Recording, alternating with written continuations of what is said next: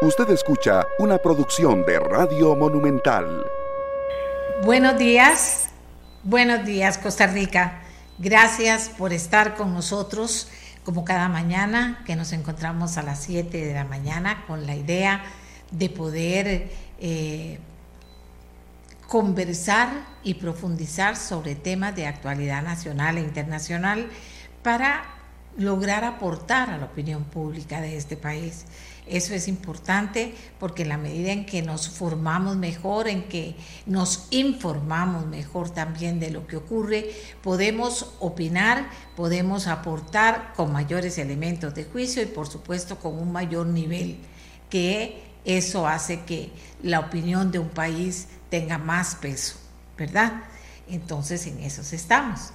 Contarles, que vean ustedes qué bonito, contarles que hoy se celebra el Día del Agradecimiento, el Día del Agradecimiento. ¿Y qué supone ese día? ¿O qué supone el agradecimiento? ¿O qué supone ser agradecidos? Tenemos una infografía que nos dice en ameliarueda.com que nos dice que supone menos estrés, que se provocan mejores relaciones que también surge una mayor generosidad por parte de los seres humanos y que libera neuroquímicos. La gratitud une, colabora e inspira generosidad, mejorando a la sociedad. Vean ustedes qué interesante. Y tenemos otra infografía que nos habla de una nueva preocupación que surge con el tema COVID y que es la que nos indica que en este momento eh, hay preocupación en muchos países por el aumento de casos de una variante del COVID. Y entonces es importante que nosotros obviamente estemos informados, Costa Rica. Y por eso es que también tenemos una infografía que usted puede compartir, por supuesto, una infografía que nos habla de la pirola o JN.1 como se le conoce científicamente. Y nosotros estamos compartiéndola con ustedes. Ya hablamos de eso el pasado lunes, ya hablamos de eso el pasado lunes, cuando tocábamos el tema de, del COVID, porque estaba cumpliéndose un aniversario de la aparición de la primera muerte en el mundo del COVID. Entonces, nosotros queríamos pues compartir con ustedes hoy el tema de la pirola otra vez. Es una subvariante del Omicron de fácil transmisión. ¿Cuáles son sus síntomas? Fiebre, escalofríos, fatiga, dolor muscular, náuseas o vómitos y diarrea. La vacunación sí protege ante esta variante. Comenzamos con esas dos infografías para que usted, amiga y amigo, también las utilice, las utilice, las comparta.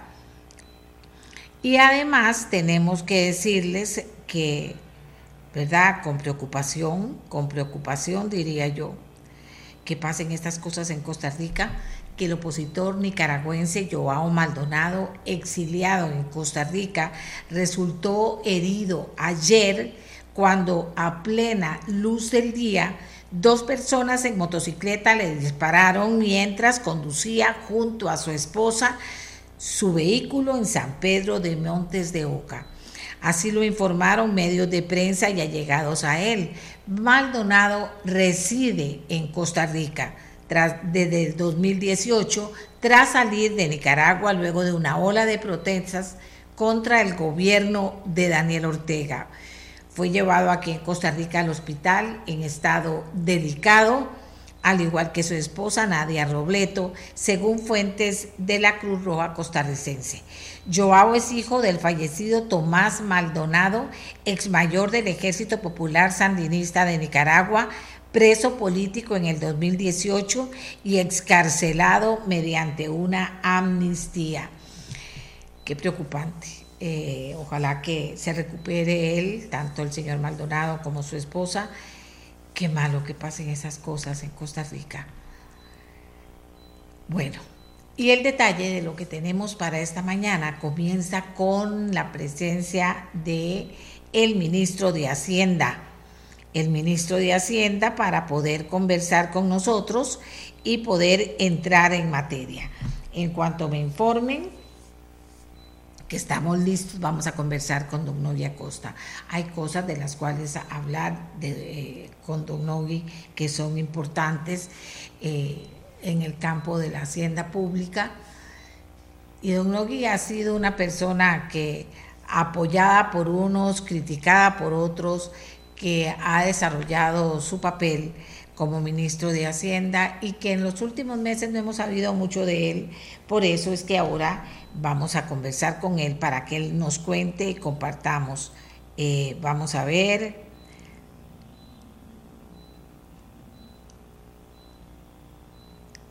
Vamos a ver. Ya estamos nosotros listos. Esperamos que Don Nogui también lo esté para iniciar la entrevista de esta mañana. Comenzamos, eh, en las últimas semanas nos dimos cuenta de que Don Nogui Acosta fue eh, distinguido con un nombramiento o un reconocimiento a nivel internacional que vale la pena también decir esto porque ocurrió hace pocos, hace pocos días se informó al país sobre este reconocimiento a Don Nogui. Unas cosas muy bien en la hacienda pública, eh, seguimos con algunas situaciones que resolver también y con muchos problemas que atender. Muy buenos días a Don Nogui Acosta y comencemos tal vez por lo que más le interesa a la gente en este momento ¿Cuál es el mayor reto económico para Costa Rica en este 2024, don Nogui? Muy buenos días.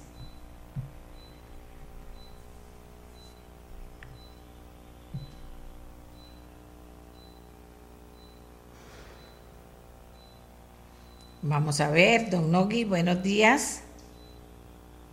Si tenemos problemas con el teléfono. Ah, deme un momentito, deme un momentito. Deme un momentito. Ya sabemos qué pasa y ya lo vamos a solucionar. Eh, aquí está, aquí está, aquí está. Ya lo solucionamos.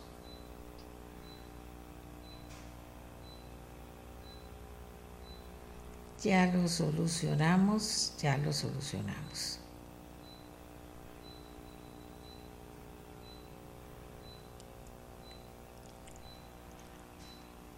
Ya está.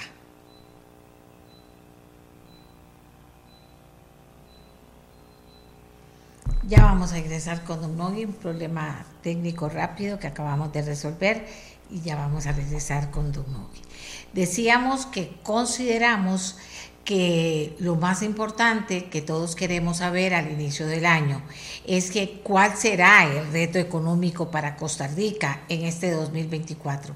Hemos escuchado muchas informaciones, no solamente aquí en Costa Rica, sino de preocupaciones en otras partes del mundo, de que este va a ser un año difícil.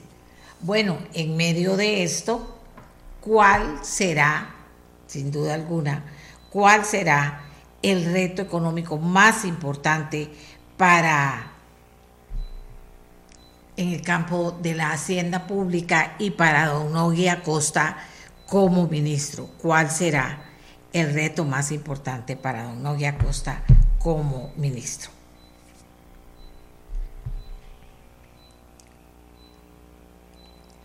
A ver si ya lo tenemos.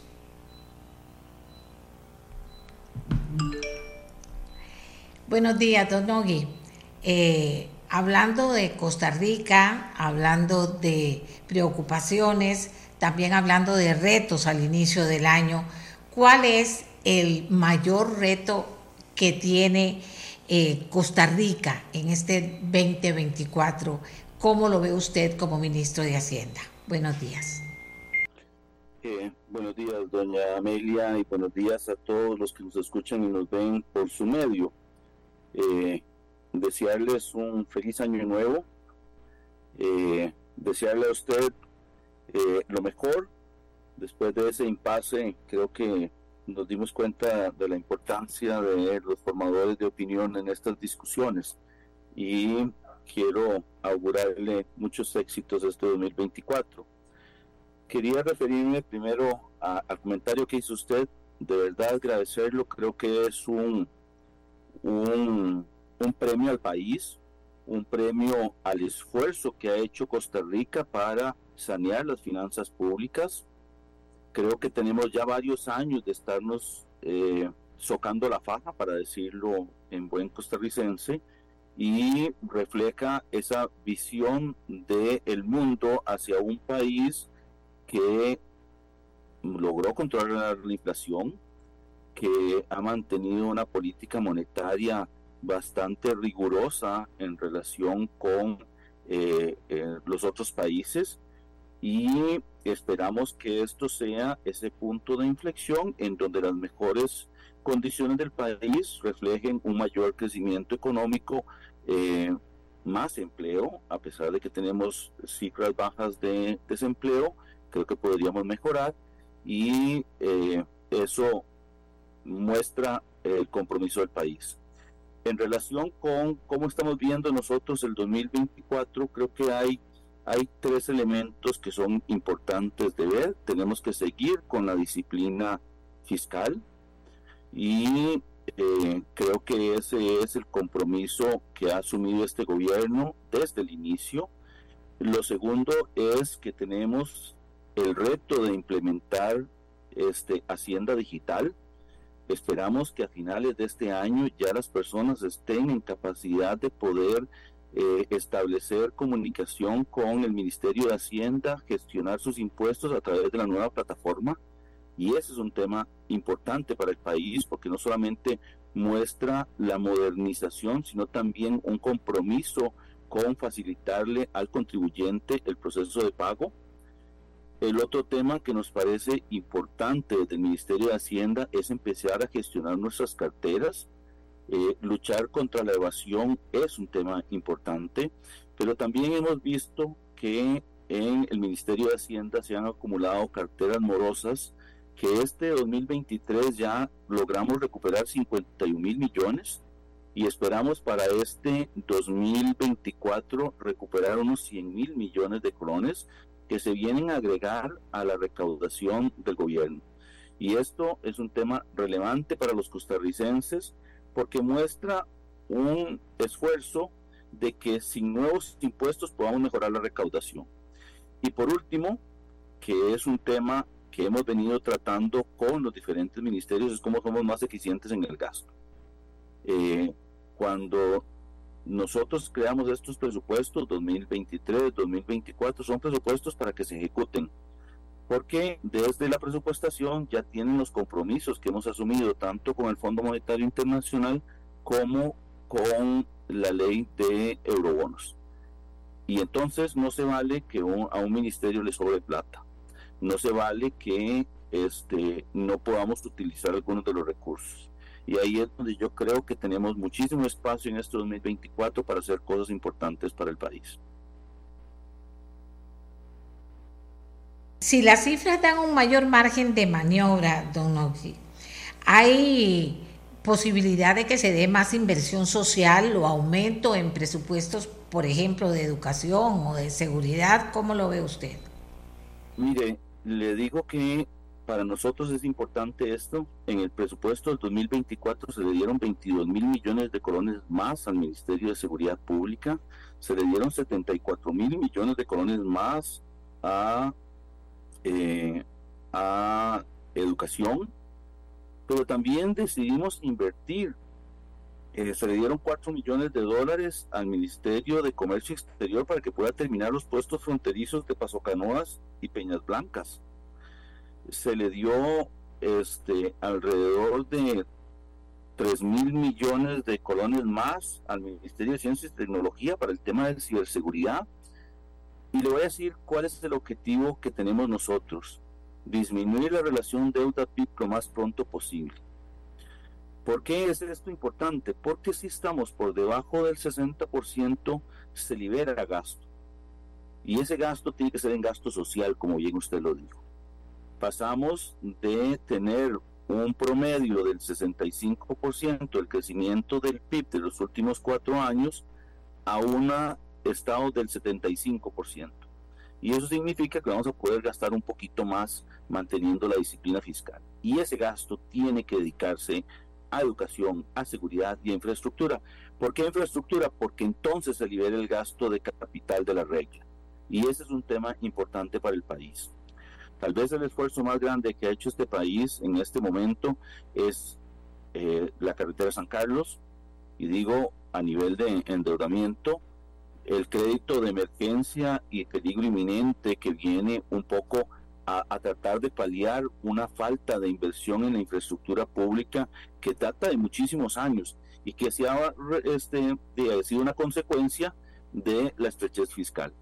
Pero yo creo que si nosotros seguimos avanzando por esta ruta que nos hemos trazado, esperaríamos que para eh, los próximos presupuestos tengamos mucho más espacio para poder eh, invertir más en, eh, en salud, invertir más en educación, invertir más en la niñez, invertir más en los grupos más vulnerables.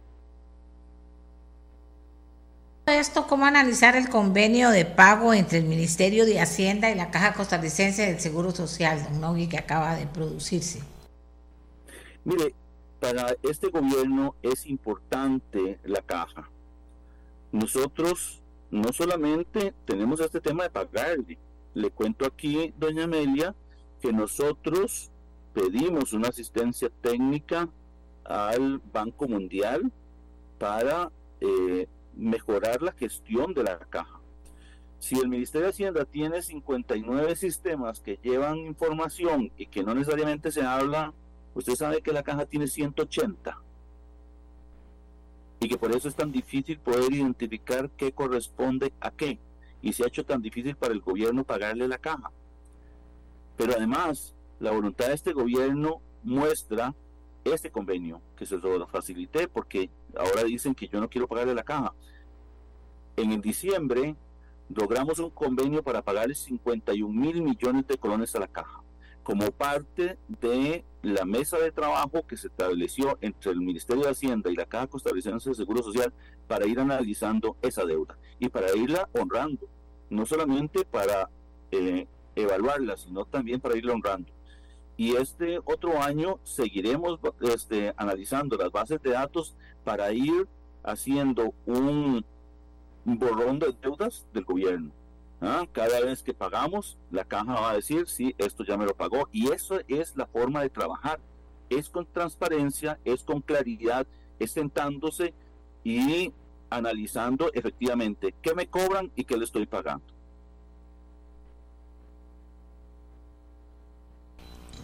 Bueno, Aquí me dicen que qué pasa con eso que usted está afirmando en relación a una moción que se presentó en el día de ayer para no pagar la deuda correspondiente con el préstamo nuevo. Dicen que eso es lamentable. ¿De qué se trata, don Nogui? Mire, yo le voy a decir qué es lo que ocurre. En el préstamo que se está discutiendo en la Comisión de Asuntos Económicos, se estableció que la división iba a ser un 30% para pagar en la caja y un 70% para el gobierno. ¿Cuál es el problema que está ahí?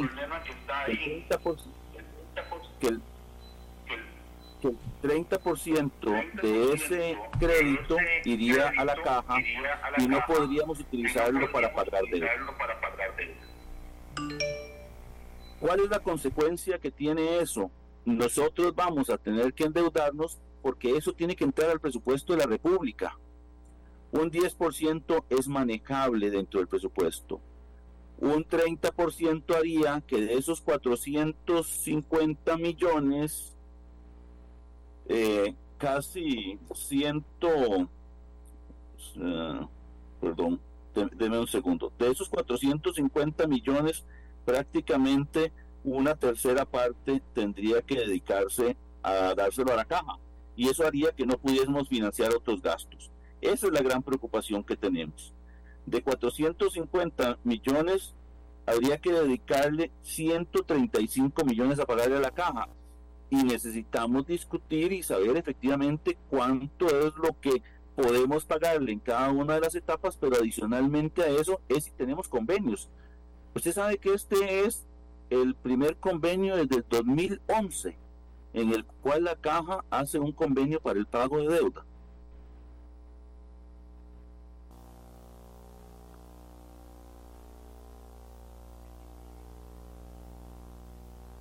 Bien, don Ogui, explicado este tema que trajo duda a la conversación que llevamos sobre la caja y el pago a la caja y lo que pasó con la moción presentada ayer, vámonos con otro tema, don, don Maneja a esta altura cifras del resultado de la amnistía por el marchamo. Eh, si finalmente la afectación fue en línea de lo que se proyectaba que no se iba a, recaudar por impuesto a la propiedad. Eh, Todavía no tenemos cifras. Eh, nosotros esperamos que para el 15 de enero podamos tener claridad sobre cuánto efectivamente eh, se generó. Sí decirle que vamos a tener datos de cuánto fue lo que la gente que no había pagado pagó, pero vamos a tener también que analizar las cifras de cuál fue el impacto de la reducción del pago del impuesto sobre la propiedad de los vehículos. El, 15 de enero tendríamos las cifras y yo se las haría llegar con muchísimo gusto, doña Mel. Mucho se ha hablado ¿no? sobre el dinero que da el Banco Centroamericano de Integración Económica a los estados que son socios. Algunos dicen que son recursos públicos, otros que no. Para usted, ¿son dineros públicos o no? Don Nogui, mejor dicho, de dónde sale el dinero que aporta cada Estado como socio del Banco Centroamericano de Integración Económica? Mire, la diferencia entre una asistencia técnica que nos pueda dar cualquier organismo internacional y los recursos de este del Banco Centroamericano de Integración Económica no hay diferencia.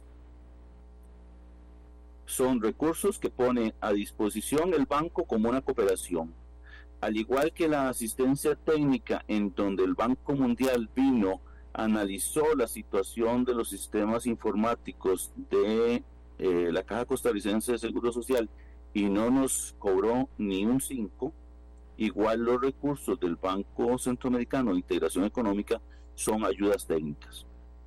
Los países deciden en qué quieren. Voy a ponerle un ejemplo la Superintendencia General de Entidades Financieras hace una solicitud al Banco Interamericano de Desarrollo Social para una asistencia técnica, sin costo. El Instituto Costarricense de Electricidad hace una solicitud al Banco Mundial para una asistencia técnica para la emisión de un bono verde. No tiene ningún costo. Tiene un valor y ahí está el valor. El valor son 70 mil dólares, 100 mil dólares, 200 mil dólares. Pero son recursos que se ponen a disposición de los países para hacer diferentes investigaciones. La única diferencia entre los recursos del de BSE y estos otros es que el BSE los pone a disposición del país, eh, digamos como de una manera más directa pero no hay ninguna diferencia. Ok, pero le voy a decir, don Novi, eh, como socio del Banco Centroamericano de Integración Económica, aporta a nuestro país cuánto dinero finalmente o no aporta ni un 5? A ver, los países en estos organismos internacionales son socios hicieron una aportación de, capital. En el caso del Banco Centroamericano de Integración Económica, los cinco países de Centroamérica manejan el 10.36% del capital. Y cada cierto tiempo, para que el banco crezca, este, resulta que tienen que hacer aportaciones, pero son aportaciones de capital. En el, en el caso particular, lo que hace el BCE o cualquier organismo de estos es que presta los recursos, cobra una tasa de interés, con esa tasa de interés tienen una serie de gastos que cubrir y un remanente que se transforma en acceso a asistencias técnicas, a, eh, a misiones, a investigaciones, pero no tienen recursos. ¿ah? No tienen un reembolso para el país, no hay una, no, hay una, no hay un dividendo que se pague. Y tampoco el gobierno hace más que recibir un crédito. Entonces, desde el punto de vista práctico, el gobierno lo que hace es ser un cliente del BESIE, pagar las tasas de interés y además, como un beneficio, eh, tener acceso a asistencia técnica, eh, a, eh, a, recursos para poder utilizar, ya sea en investigaciones o para cubrir algún costo que el Estado requiera para efectos de mejorar su condición o su capacidad de poder gestionar el gobierno.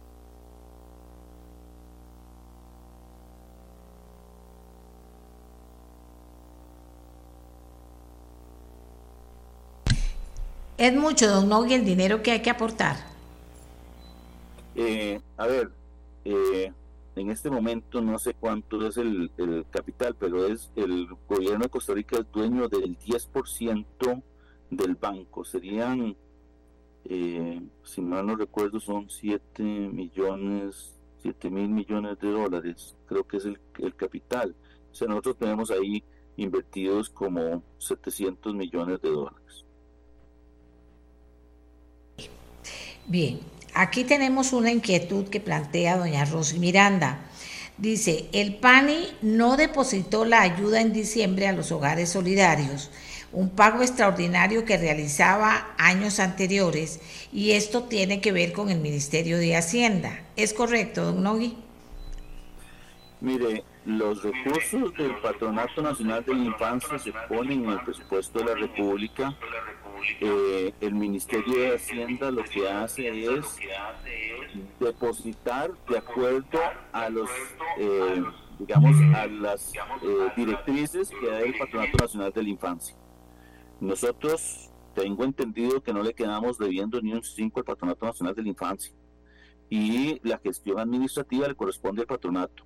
Entonces, voy a investigar si fue que hubo alguna gestión que no se realizó, pero pero para los efectos míos, nosotros giramos todos los recursos que el Patronato Nacional de la Infancia nos solicitó.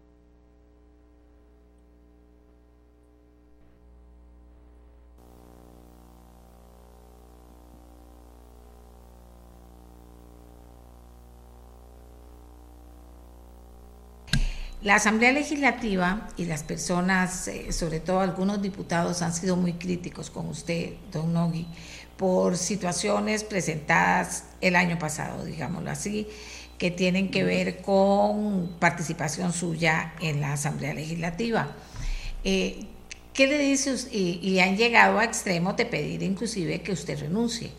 ¿Qué dice usted a esta actitud de los diputados o a esta acción de algunos diputados en su contra? Mire, yo creo que hay, hay que separar la labor política de la labor técnica que tiene el Ministerio de Hacienda. El Ministerio de Hacienda en su gestión política es el ministro y los viceministros y les corresponde tomar decisiones en relación con la política pública, con las decisiones de las directrices para la gestión del ministerio. Y la parte técnica le corresponde a los directores y a la operativa. El ministro de Hacienda no puede ni debe tener ninguna gestión desde el punto de vista de las acciones de fiscalización que tenga la tributación, las aduanas, los temas de exoneraciones, etcétera. Yo creo que aquí se ha convertido en un tema de una gestión administrativa tratando de darle tintes políticos. Y aquí no hay ninguna acción desde el punto de vista político. Cuando yo he dicho las cosas que dije en la Asamblea Legislativa, parto de que es la gestión propia de la administración. Y en este sentido, yo creo que hay que separar ese tema político de esa parte administrativa. Esa parte administrativa yo no tengo ningún tipo de participación. No sé qué pasa con ningún caso que se manda al Ministerio Público. Esa gestión le corresponde a la Procuraduría General de la República y eso le informa a la tributación. Pero en ese caso yo no sé absolutamente nada. Creo que eso hay que deslindarlo porque aquí estamos eh, tratando de endilgarle a, a la parte política una acción que corresponde exclusivamente a la gestión de fiscalización y esa es la parte administrativa. Yo creo que hay también que ver otro tema que es bien importante, doña Amelia. Los resultados fiscales y de la economía muestran lo que ha venido haciendo el gobierno. En particular, los temas eh, fiscales corresponden al Ministerio de Hacienda y puedo decirle que las cifras son buenas, que se ha hecho una gestión correcta, que hemos hecho lo que nos, corresponde como gobierno y es, eh, digamos, seguir una ruta que le permita a las futuras generaciones vivir en un país mejor. ¿Y por qué hacemos esto? Porque a mí me tocó estar en el 2018 cuando estuvimos en el borde del abismo. ¿ah? Y las acciones y las decisiones que se han tomado han sido decisiones de país, valientes, ¿Ah? Bueno, yo he estado ahí y pienso seguir estando en el tanto tenga la confianza del gobierno para poder seguir cumpliendo con el rol que nos corresponde y es mejorar las condiciones del país. Ahora que menciona exoneraciones, este 2024 se van a revisar las exoneraciones que hay en Costa Rica. Don Nogui, ¿se piensa eliminar alguna de una vez? ¿Cuántas exoneraciones de, en este momento da Hacienda y no ha tocado todavía, a pesar de que se ha hablado muchas veces del tema? Mire, hay, hay, temas interesantes. Usted acaba de tocar uno. Nosotros enviamos a la Asamblea Legislativa un proyecto de ley para eliminar cuatro exoneraciones. Eh, el problema de las exoneraciones es cuál es el impacto que tiene. Eh, voy a ponerle un ejemplo eh, nosotros como país tenemos un gasto tributario que es más o menos eh, 4.1% del PIB. Eh, una parte importante está dada a actividades dinámicas que generan empleo. El problema es cuánto nos cuesta. La parte más importante de esas este, eh, exoneraciones están en IVA a ciertas actividades. Poner algunos ejemplos. Educación, tarifas bajas a, servicios médicos, eh, una que mandamos y, que generó una, una este, crítica importantísima este, fueron los instrumentos, instrumental médico. Recuerda, todo el, mundo habló del tema de las sillas de ruedas, etcétera. Usted sabe que nosotros importamos más o menos 400 mil millones de colones en instrumental médico. ¿Y usted sabe cuánto compran las familias? 100 mil millones. Entonces la exoneración no está quedando en quienes queremos que quede, que son las familias. Está quedándose en otros grupos esos 400 mil millones que se importan. Entonces yo creo que ese análisis es importante. Nosotros este 2024 volveremos un poco a plantear la necesidad de hacer esas evaluaciones. Y aquí tenemos un tema que es bien importante, doña Amelia, el impuesto mínimo global. Uno de los sectores que hemos considerado nosotros importante y que como país no hemos exonerado durante mucho tiempo han sido las empresas que vienen a ubicarse en el país, eh, particularmente el tema zonas francas. Eh, yo creo que esta discusión tiene que darse en un análisis de competitividad del país, pero que va a tener que empezar a evaluarse a partir de este año, porque ya entró a regir ese impuesto mínimo en Europa y nosotros no podemos quedarnos fuera de esa discusión siendo miembros plenos de la OPE.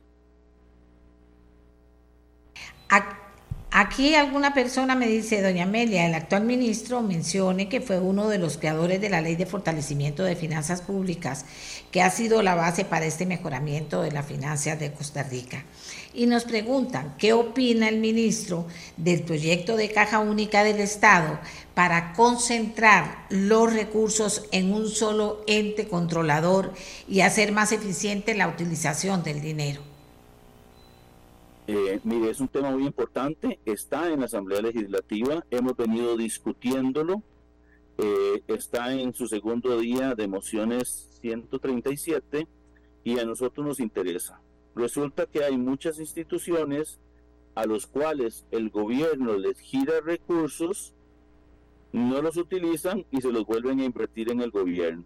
Entonces nos endeudamos para pagarle a esa entidad y esa entidad nos devuelve la plata y nos cobra intereses. Yo creo que eso es un tema muy importante que tenemos que resolver. Eh, está en la Asamblea Legislativa ya, en la Comisión de Asuntos Hacendarios. Nosotros lo volvimos a convocar porque había alguna duda en relación con este, unas mociones que estaban presentadas eh, y esperamos que en los próximos días podamos discutir y hablar con los señores diputados sobre la conveniencia de este proyecto de ley. Gracias a don Nogui Acosta, ministro de Hacienda, por haber aceptado la invitación de conversar sobre temas que tienen que ver con la gestión que hace don Nogui Acosta en ese ministerio y que ojalá le hayan sido importantes e interesantes para todos y todas ustedes, amigos y amigas. Y ahora nos vamos con otro tema. Cambio en el orden de apellidos. Oiga, qué interesante. El tribunal, el Tribunal de Apelación Civil y Trabajo de Alajuela consultó a la Sala Constitucional sobre la constitucionalidad del artículo 49 del Código Civil, el cual establece que toda persona tiene el derecho y la obligación de tener un nombre que lo identifique el cual estará formado por una o malo asumo dos palabras usadas como nombre de pila, seguida del primer apellido del padre y del primer apellido de la madre, en ese orden. El tribunal hace la consulta debido a que tiene un proceso de solicitud de cambio de nombre de una persona que pide llevar primero el apellido de la madre. En el planteamiento que hace el tribunal a la sala cuarta dice, y vamos a leerlo porque me parece importante, no solamente una persona ha hecho esta solicitud, sino que muchas personas hablan de ese tema cada vez más en nuestro país. Dice el tribunal a la sala cuarta, se estima que esta norma responde a un modelo tradicional propio de una sociedad patriarcal en el que predomina la posición del apellido del padre.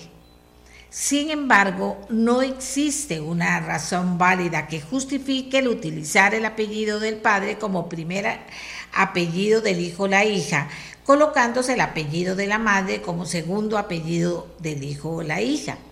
Nótese que independientemente de que se utilice un apellido primero que el otro, en uno u otro caso, los apellidos aluden a la afiliación de la persona. Adicionalmente, podría interpretarse que el deber de utilizar el apellido del padre como el primer apellido del hijo parte de una idea de superioridad del hombre sobre la mujer. Precisamente esa idea de superioridad pondría en evidencia un trato desigual propio de una situación de discriminación en perjuicio de la mujer. En efecto, el concluir que una persona está por encima de otra sin ningún motivo válido que lo justifique, da lugar a una violación del principio de igualdad reconocido en el artículo 33 de la Constitución Política. Asimismo, la existencia de una norma que parte de una idea de superioridad del hombre sobre la mujer se contrapone eh, con el artículo 5, apartado A, de la Convención sobre la Eliminación de todas las formas de discriminación contra la mujer, aprobada mediante una ley el 2 de octubre de 1984 aquí en Costa Rica.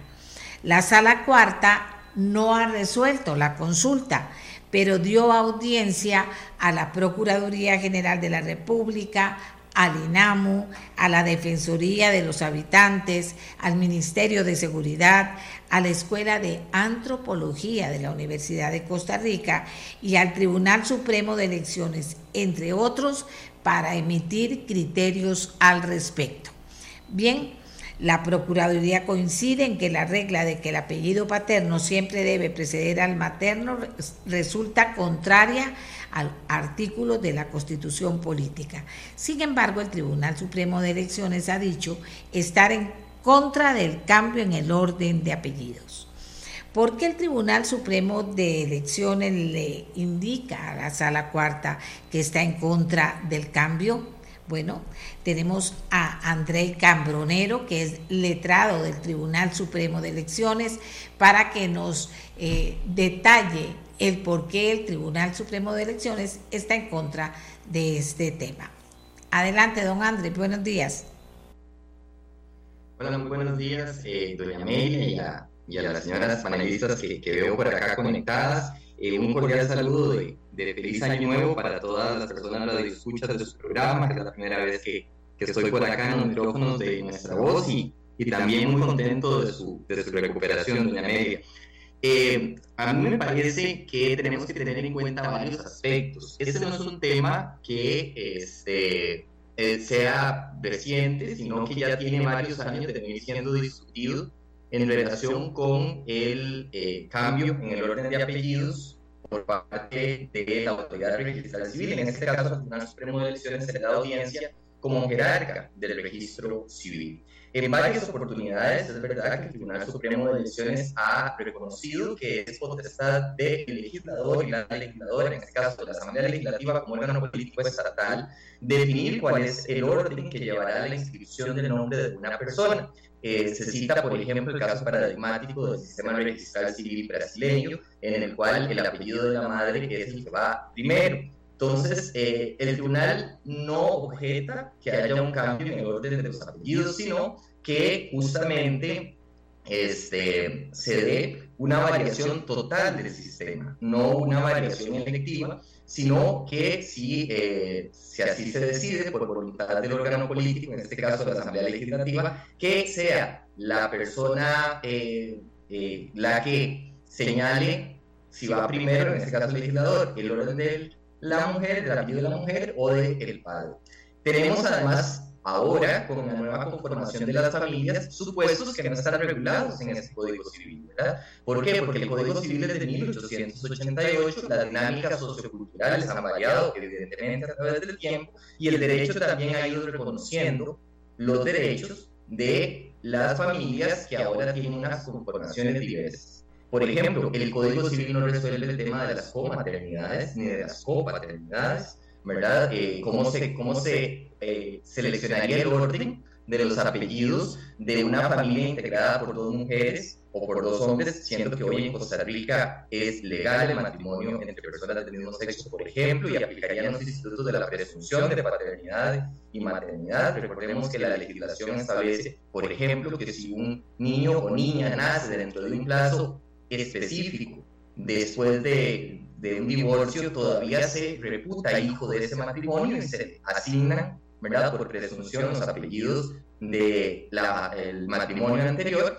¿Cómo aplicamos eso en la práctica? Ha venido una evolución. Con esa evolución también el criterio del tribunal ha venido evolucionando y recientemente, el 5 de octubre, en una comparecencia que tuvimos ante la Comisión de Derechos Humanos en el marco del proyecto 23.281, el tribunal, junto con las señoras legisladoras y los señores legisladores, propuso en ese momento de manera de la comisión y luego con conversaciones entre los técnicos y técnicas de ambas instancias un texto que justamente aspira a modificar el Código Civil y el Código de Familia para que se mantenga la inscripción tal cual está, ¿verdad? Pero que la familia tenga la oportunidad que dentro del mes siguiente al nacimiento se pongan de acuerdo y decidan si va primero el del hombre o si va primero el de la mujer.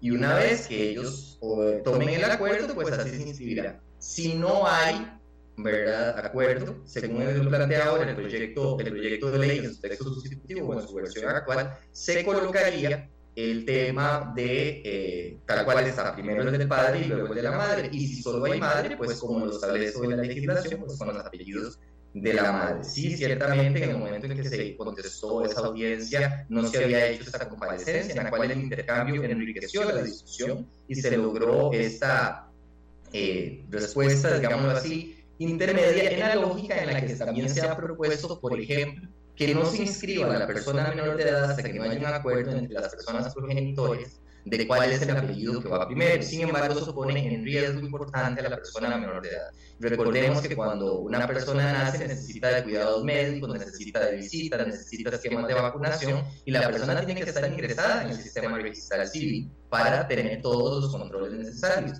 De forma tal que justamente esa fue la, eh, la respuesta, como le digo, que se ha dado a la más reciente posición del tribunal.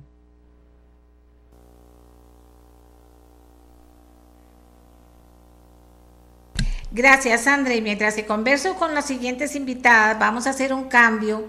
Le vamos a pedir que se quede en la cámara, pero vamos a tratar de contactarlo por teléfono porque tenemos una pequeña situación con, con la calidad del audio que nos está saliendo. Y creo que el tema es importante que a mucha gente le interesa. Ahora vamos a seguir con Laura Fernández. Ella es la directora de Niñez y Adolescencia de la Defensoría de los Habitantes. Laura, buenos días, adelante. Muy buenos días, eh, tengan todos y todas las personas que nos escuchan en esta mañana. Eh, la Defensoría de los Habitantes eh, fue consultada o se le requirió un informe técnico para efectos de mm, que la sala constitucional pudiera tener más eh, elementos de juicio para poder eh, resolver eh, esta consulta judicial que planteó el Tribunal de Apelación Civil y de Trabajo del Primer Circuito Judicial de Alajuela. En ese sentido, la Defensoría de los Habitantes le plantea a la Sala Constitucional que ya consecuente con una línea o una posición que ya había tenido la Defensoría de los Habitantes ante consultas de proyectos de ley que eh, estaban en la Asamblea Legislativa. En su momento, el proyecto de ley eh, número 18.943 y el proyecto de ley 20.304, ya estos proyectos de ley planteaban la necesidad de adecuar la norma que don Andrei nos recuerda, que el Código Civil es de 1888, ya han pasado muchos años y eh, realmente lo que eh, nosotros planteamos ante la Asamblea Legislativa y también ante la Sala Constitucional es la necesidad de adecuar el derecho interno a los instrumentos internacionales de derechos humanos. Nos eh, parece importante mencionar que no solo el artículo 33 de la Constitución Política dice que toda persona es igual ante la ley y no podrá practicarse discriminación alguna contraria a la dignidad humana, sino que también el artículo 52 de la Constitución dice el matrimonio es la base esencial de la familia y descansa en la igualdad de, los derechos de los cónyuges.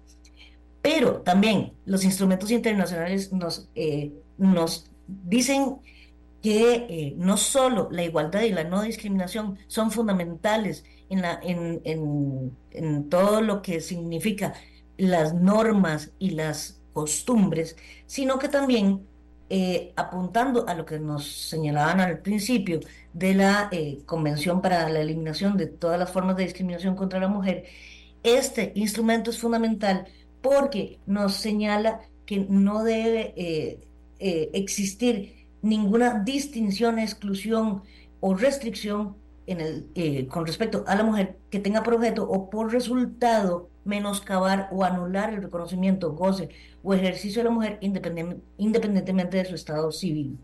Y también en esta convención, por supuesto, que nos habla de la necesidad de adecuar el derecho eh, interno con respecto a instrumentos internacionales. Pero eh, yo creo que doña Claudia va a ahondar en esos aspectos. Y eh, solo quisiera mencionar nada más que eh, la Defensoría, por supuesto que está de acuerdo con que exista una adecuación del derecho interno con respecto al derecho de padre y madre a elegir el, el apellido o el orden de los apellidos en el marco de dos sentencias fundamentales que eh, la Corte Interamericana de los eh, la Corte Interamericana de Derechos Humanos eh, emitió no solo en el 2005, que es en el caso de las niñas Jean y Bosico versus República Dominicana, que en el punto 184 es clarísimo y dice la Corte Interamericana, igualmente los estados deben garantizar que la persona sea registrada con el nombre elegido por ella o por sus padres, según sea el momento del registro, sin ningún tipo de restricción al derecho ni interferencia en la decisión de escoger el nombre. Una vez registrada la persona, se debe garantizar la posibilidad de preservar y restablecer su nombre y su apellido. En, el mismo, eh, en la misma eh, línea eh, está la sentencia de la Corte Interamericana en el caso Gelman versus Uruguay del 2011, en donde también señala que en cuanto al, eh, al, derecho al nombre, reconocido en el artículo 18 de la Convención y también en otros instrumentos internacionales, la Corte ha establecido que constituye un elemento básico e indispensable de la identidad de cada persona. Entonces, realmente la Defensoría lo que eh, señaló en esta consulta es que sí hay instrumentos internacionales de derechos humanos, hay, hay dos, por lo menos sentencias de la Corte Interamericana que señalan que definitivamente el derecho a la identidad y el derecho a la eh, igualdad y no discriminación entre hombres y mujeres debe ser eh, considerado como eh, la base fundamental para la decisión del de el orden de los apellidos. Realmente es una, es una como nos decía don Andrés, sí hay una seguridad jurídica que debemos garantizar, pero realmente es un derecho que debemos adecuar a los instrumentos internacionales de derechos humanos. Bien, aquí tenemos algunos aportes, vamos con nuestra siguiente invitada, pero tenemos eh, aportes, dice una persona. Tiene que contemplarse la posibilidad de que una persona adulta pueda cambiar el orden de sus apellidos. En muchos casos sucede que el apoyo y el compromiso de la madre en nuestras vidas hace que su apellido merezca también ser el más importante en nuestro nombre y que, desean, y que deseemos cambiarlo. Y aquí tenemos más. Hay personas que dicen que este cambio en el orden de apellidos puede generar una afectación en el ámbito policial. Sin embargo, en el informe que emitió el Ministerio de Seguridad Pública a la Sala Cuarta, el ministro Mario Zamora indica que respaldan lo señalado por la Procuraduría, ya que los registros que utilizan toman como primer dato el número de identificación, valga decir, la cédula de identidad. Vamos a ir ahora con nuestra siguiente invitada, Claudia Palma, que es la directora de la Escuela de Antropología de la Universidad de Costa Rica. Ella nos hace eh, su análisis y su posición sobre este tema del que estamos hablando hoy, que le ha interesado a muchísimas personas. Eh, adelante, eh, Claudia, buenos días. Buenos días, doña Amelia. Un gusto tenerla de nuevo, en, escucharla en el programa. Y también buenos días a los, a los invitados, a Andrei y a Laura.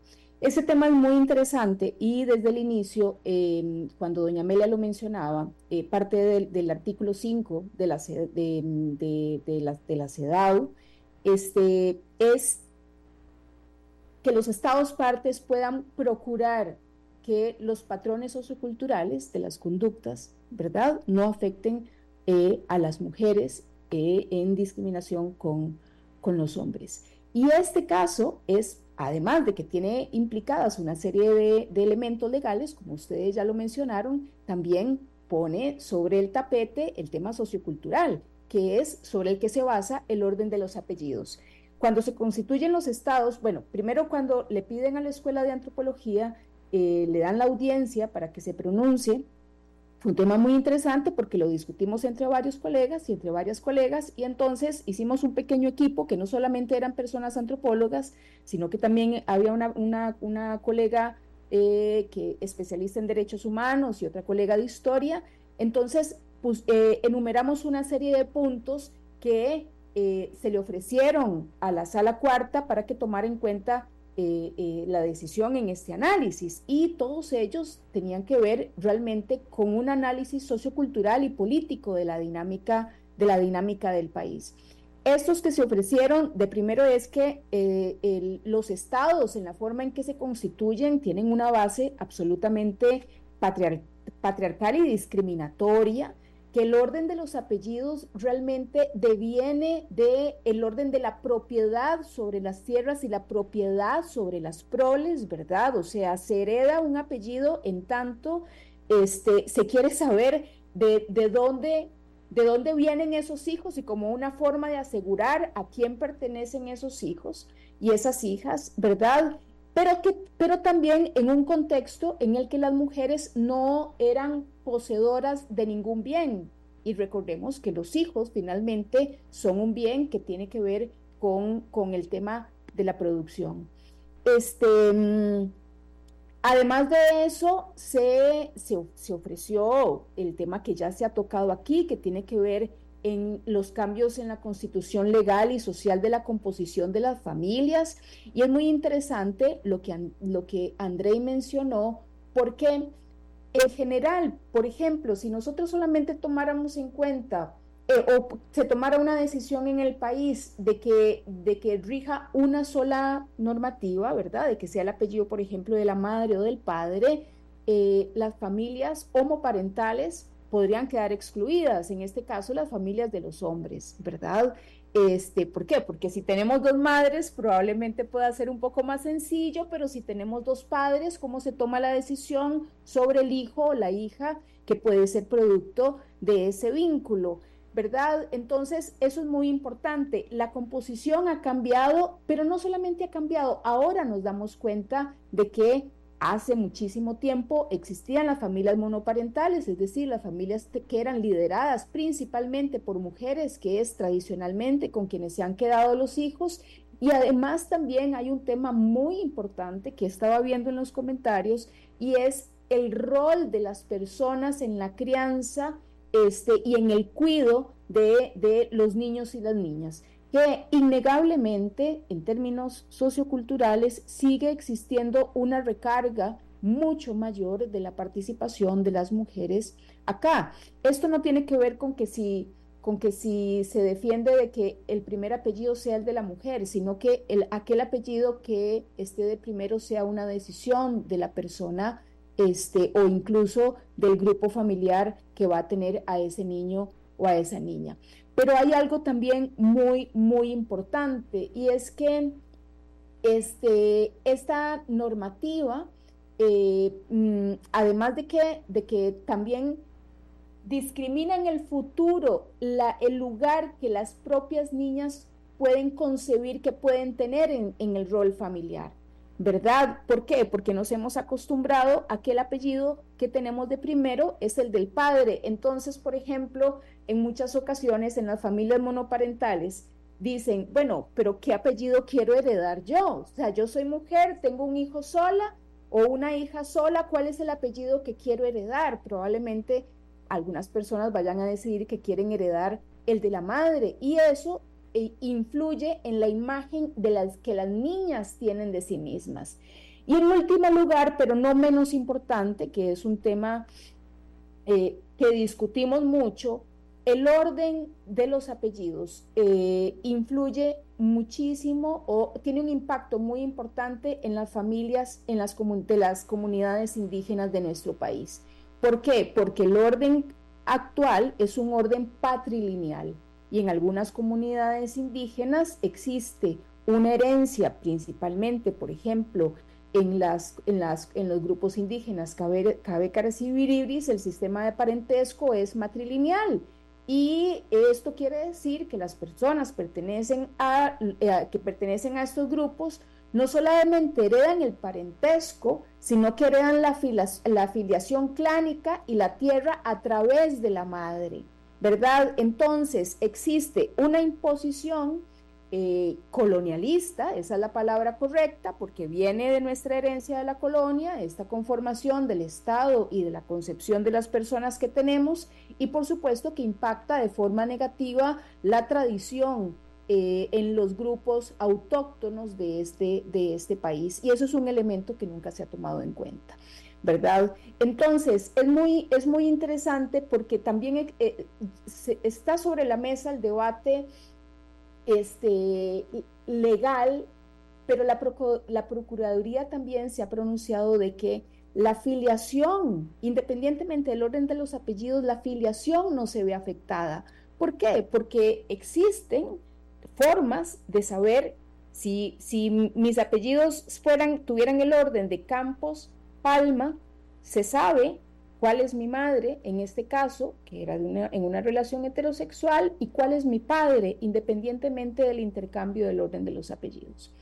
Eh, creo que estamos delante de una, de una discusión, si bien legal, que trastoca todos los elementos socioculturales sobre la concepción de las personas y también sobre el, peso de del impacto de las mujeres eh, al interno de las familias y la decisión sobre, sobre sus hijos y sus hijas. Gracias, Claudia. Aquí nos dice un oyente, en todo caso siempre se va a saber quién es la madre, más no quién es el padre. Bien, eh, se nos acabó el tiempo, pero le vamos a pedir a André Cambronero, letrado del Tribunal Supremo de Elecciones, que nos cierre el tema, que ha estado... Eh, planteado por diferentes puntos de vista y que tiene que ver con mucha actualidad. Pareciera que es más gente de la que uno cree que se plantea el tema. ¿Qué pasaría si tengo esa posibilidad y a quién pondría? Yo siendo grande, pero cuando soy pequeñito, ¿qué pasa? André, adelante.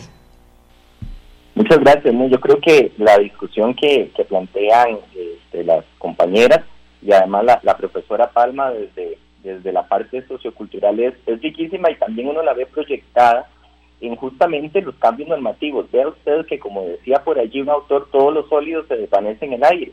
Si había algo que teníamos, por cierto, las personas a nivel registral era nuestro nombre y nuestra afiliación. Incluso un dato fundamental que se registra que es el sexo. Todo eso ha entrado en una nueva reconceptualización a partir de los derechos que este, tiene eh, la sociedad con los cambios que se han dado y el derecho que tiene que responder a esos cambios de la sociedad, pues un poco por ahí.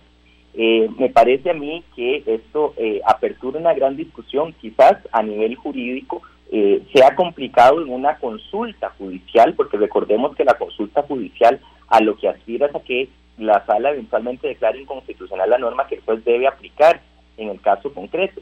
Pero ya hemos visto que son un montón de aristas las que están las que están de por medio. Si quitamos esa norma, hay que poner otra que regule el caso de familias monoparentales, como decía la profesora Palma, pero de familias también este, donde tengamos a dos mujeres o a dos hombres, ¿verdad? Eh, ¿Cómo aplicamos estas presunciones que decía antes? Yo creo que es un tema, doña Amelia, que apertura una discusión país que tiene que ver con la igualdad, que tiene que ver con la cultura, pero también con la concepción de lo que hemos entendido por dos conceptos fundamentales que son identidad y familia, sin los cuales no podemos ser profesionales, sin los cuales no podemos ser trabajadores y trabajadoras, estudiantes ni ninguna otra cosa. Es el punto de origen de todo. Y al ser el punto de origen, yo espero que el país emprenda esta discusión sesuda que hemos aperturado esta mañana y que de parte del Tribunal Supremo de Elecciones hay una apertura a hacerlo como lo hemos venido haciendo paulatinamente, sí, pero siempre entendemos hacia adelante con cambios de nombre de poblaciones eh, trans, por ejemplo, este, con eh, la posibilidad de esta nueva alternativa que le hemos ofrecido a la Asamblea Legislativa a través de las conversaciones con las señoras y señores diputados de una elección. Incluso en ese proyecto de ley se trata un artículo transitorio que la persona tendría la posibilidad, ya estando grande, ¿verdad? De, haber, de cambiar ese orden en un plazo específico, digamos, en un año, si se aprueba la ley yo no estoy de acuerdo con que mis apellidos sean Cambronero Torres, sino Torres Cambronero, yo me acerco a la autoridad registral a cambiarlo. Eso sí, en un año, porque no podemos mantener esto abierto ¿verdad? indefinidamente, como ha pasado cuando se aprueban nuevas normativas. De forma tal que este, la identidad eh, se ha convertido ahora en las identidades y yo creo que, que como país, respetuoso del derecho internacional de los derechos humanos, nos merecemos plantearnos esta discusión. Muchas gracias a André Cambronero, letrado del Tribunal Supremo de Elecciones, a Laura Fernández, directora de Niñez y Adolescencia de la Defensoría de los Habitantes, y a Claudia Palma, directora de la Escuela de Antropología de la Universidad de Costa Rica. Entre ellos le han dado a usted, amiga y amigo que nos escucha, elementos de juicio para, si tuviera que tomar una decisión, tener más información a mano. Hacemos la pausa que nos lleva luego de pocos minutos a conversar con el fiscal general de la República.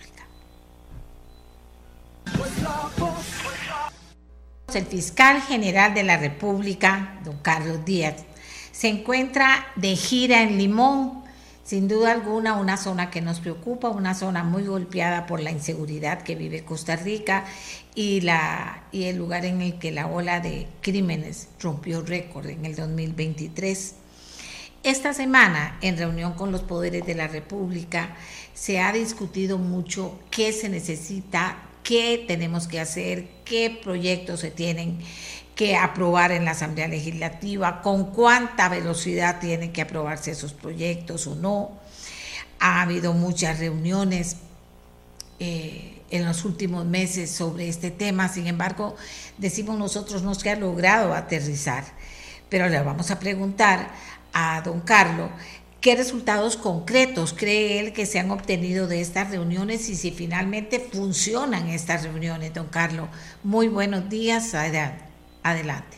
Eh, muy buenos días, doña Amelia, y, a todas las personas que nos escuchan. Bueno, estas reuniones eh, creo que hemos obtenido resultados muy positivos. Eh, ¿En qué sentido? Bueno, en primer orden, que todos los poderes de la República se unen en, en pro de, la seguridad del país. vemos cómo el Poder Ejecutivo está colaborando y sobre todo la Asamblea Legislativa que siempre nos ha mostrado ese, ese gran apoyo. hay iniciativas muy importantes para, podríamos llamarlo así, de alguna manera, endurecer las leyes o cerrar algunos portillos. Eso para nosotros eh, es fundamental. Se está hablando de una reforma a la, a la prisión preventiva, se está hablando también de reformas, y creo que ayer se aprobó en primer debate incluso una reforma a la libertad condicional, que nosotros eh, eh, consideramos muy importante. Eh, queda pendiente la reforma también a otros institutos que no son, por ejemplo, la libertad condicional, pero sí la ubicación de personas en el régimen semi-institucional, que eso incluso desde el Ministerio Público, ustedes recordarán que hace prácticamente, bueno, ya va a tener un año que presentamos una acción de inconstitucionalidad, porque ese tipo de ubicaciones prácticamente le otorgan la libertad eh, anticipada a, a las personas sentenciadas a una pena de prisión, y de eso eh, no hay un control eh, jurisdiccional ni del Ministerio Público. Entonces, eh, cuando nos damos cuenta es que las personas están en libertad prácticamente porque delinquen o, o, nos topamos con estas personas en, un tiempo récord sin que hayan cumplido la sentencia. reitero, la, la iniciativa que se está presentando son muy buenas, yo estoy muy contento. El lunes que entré a la reunión estaba un poco desmotivado, pero eh, con, con, las discusiones que hemos tenido, eh, definitivamente vemos el apoyo, reitero, del Poder Ejecutivo, eh, en este caso a través de la, del señora ministra de la Presidencia, doña Natalia Díaz, el, el señor director del ICD, don Fernando Ramírez, y sobre todo, reitero, de los, de los diputados, don Rodrigo Arias y doña Gloria Navas. Don Carlos, eh, esto que pasó en el Ecuador, y lo voy a poner así, porque mucha gente desde el día que pasó está preocupada porque dice, mira, esto se parece a lo que está pasando en Costa Rica y podríamos vernos frente a esa situación. Yo no estoy afirmando esto, sino que se lo planteo a usted como persona que sé que está interesada en todos estos temas y tiene poder para poder tomar decisiones, ¿qué piensa usted de lo de Ecuador y, si le ve alguna similitud con lo que está pasando y ha pasado en los últimos meses en Costa Rica? Eh, por supuesto eh, que hay similitudes. Obviamente no, no, no estamos en idénticas condiciones, pero hoy vi incluso una publicación de ahí un, de una persona eh, en, en redes sociales en donde pone, por ejemplo, un reportaje del mundo que dice Ecuador pasó del país pacífico a narcoestado en seis años y que y después se, se indica que que por ejemplo en ese reportaje dice que en el 2022 fue el más violento de la historia de Ecuador con 4.426 asesinatos y que en el 2023 esa cifra subió a 700 eh, ah, perdón, a, a 7.592 homicidios y que prácticamente no se tomaron o no se tomó ninguna decisión en seguridad. Bueno, creo que estamos viviendo lo mismo. O sea, vimos que el año tras anterior fue un año bastante violento. El año pasado ya rompimos el récord. Este año vamos en las mismas condiciones y si no tomamos decisiones en seguridad, como dice este mismo titular o esta misma reportaje, creo que podríamos en seis años estar viendo ese tipo de situaciones en nuestro país. Definitivamente tenemos que invertir en seguridad, eso reitero, lo tiene muy claro la Asamblea Legislativa, que, ha hecho todos los esfuerzos. Eh, por el Poder Ejecutivo, de, hay algunas limitaciones todavía en inversión en seguridad. Ayer, ayer nosotros incluso nos vinimos a Limón desde ayer y tuvimos una reunión con, con el jefe del, de aquí, de la zona, de la Fuerza Pública, y, y, también hasta incluso una reunión un poco menos informal con el director, de, eh, perdón, el jefe del OIJ de, de la delegación de aquí de Limón y es evidente la, la, la, falta de recursos. La fuerza pública está haciendo un esfuerzo adicional, pero los recursos no son suficientes. Y aquí en Limón eh, de, es más que evidente que hay una lucha prácticamente muy fuerte entre dos grupos criminales, que eso es lo que está desencadenando la mayor cantidad de homicidios. Entonces, eh, de, la, las baterías las tenemos que enfilar aquí y eso precisamente es lo que estamos haciendo esta visita no es no es para llamar la atención no es para figurar sino para de verdad eh, ver cómo trabajamos estos grupos criminales y, y, ver si somos un poco más efectivos en la, en la persecución penal. Ahora, don Carlos, pero hay dos posiciones siempre en todo esto y las ha habido en esos países donde están ahora en una situación muy crítica. ¿Qué, es, qué hacer? Hacer que con mano fuerte, política de choque, hacerlo despacio, con educación. O sea, ¿cómo ve usted que debe darse la integralidad de todas las acciones en ese sentido? Sí, usted lo acaba de decir en la última palabra, la integralidad de todas las acciones. Limón, doña Amelia, yo trabajé aquí hace Precisamente hace 26 años yo empecé mi carrera profesional aquí en Limón, el primero de enero de 1998, y a la fecha yo sigo viendo los mismos problemas en esta provincia. Eh, un problema de pobreza, un problema de, falta, en este caso incluso hasta de, oportunidades para los jóvenes, a pesar de que de aquí surgen los mejores eh, prácticamente deportistas del país, eh, pero, pero hay falta de oportunidades, hay falta de trabajo, eh, hay lugares eh, que incluso ayer que hacíamos una visita por los barrios eh, prácticamente sin iluminación, todo eso viene afectando. La, las faltas de fuentes de, de estudio, todo eso afecta, eso tiene que ser integral, pero de momento, de momento, si usted me dice cuál es la solución, de, de momento tenemos que invertir en seguridad y prácticamente esta provincia darle eh, una contención a esta ola de homicidios y a que estos grupos criminales hagan lo que quieran en esta provincia. Bueno, hablemos de Limón. ¿Qué labores están haciendo o se pueden hacer en este momento para mitigar esa crisis de inseguridad con lo que se tiene, don Carlos? ¿Y qué urge que se les dé? Doña Amelia, ayer la primera reunión la hicimos en, en la comandancia de Limón y, ya desde que usted entra a las instalaciones, o sea, como le digo, desde 1998 están las mismas instalaciones y, y están en condiciones prácticamente precarias. Así es como eh, tienen que desarrollar nuestros policías las funciones. Eso con solo entrar a, a, esta delegación policial. cuando vemos también, por ejemplo, las patrullas, ya usted las ve que mm, ya son patrullas que tienen bastantes años. Entonces uno dice, bueno, no están también en, las mejores condiciones. la cantidad de policías no es lo suficiente.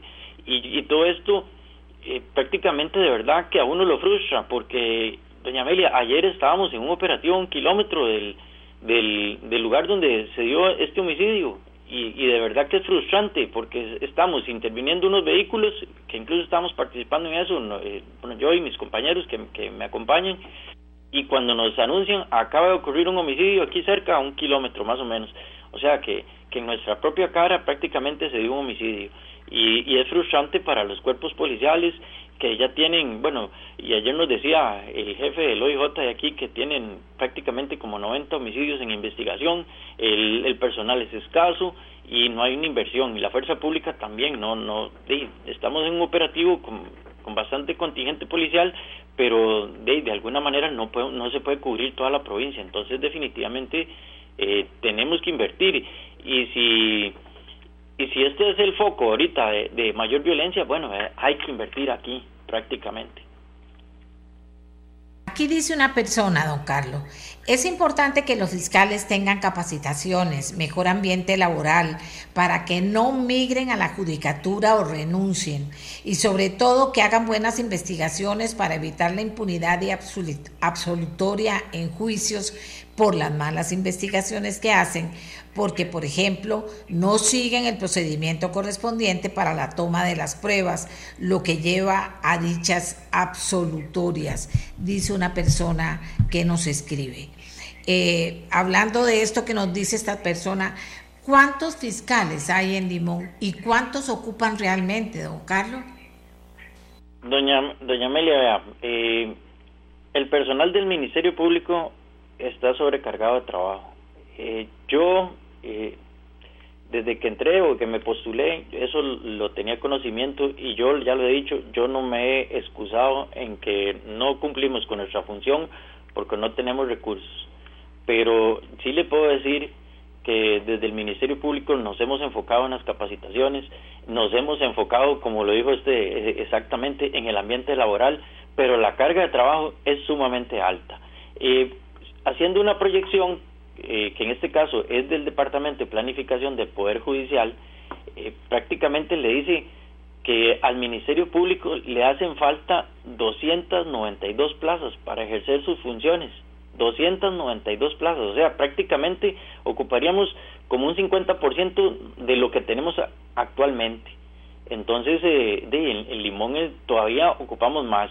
Eh, nosotros estamos conscientes de esta situación, aquí ando con el fiscal de, crimen organizado y una y, los fiscales de la Fiscalía General, los fiscales adjuntos de la Fiscalía General, y vamos de verdad que a, intervenir o ayudarles más bien a esta fiscalía, que fue lo que yo indiqué el lunes pasado, cuando me preguntaron otro medio de prensa, que vamos a, ayudar, eh, por lo menos en la, atender la situación urgente de Limón con fiscales de crimen organizado. Eh, ¿Para qué? Para nuevamente retomar lo que tenemos y, ver cómo logramos de lo que hay hasta ahorita, de lo que se ha trabajado en este momento, eh, de lograr desarticular estas organizaciones criminales que nos están dando eh, una guerra sin precedentes y con hechos delictivos eh, de verdad que, que muy planificados, lo cual ya incluso nos sorprende.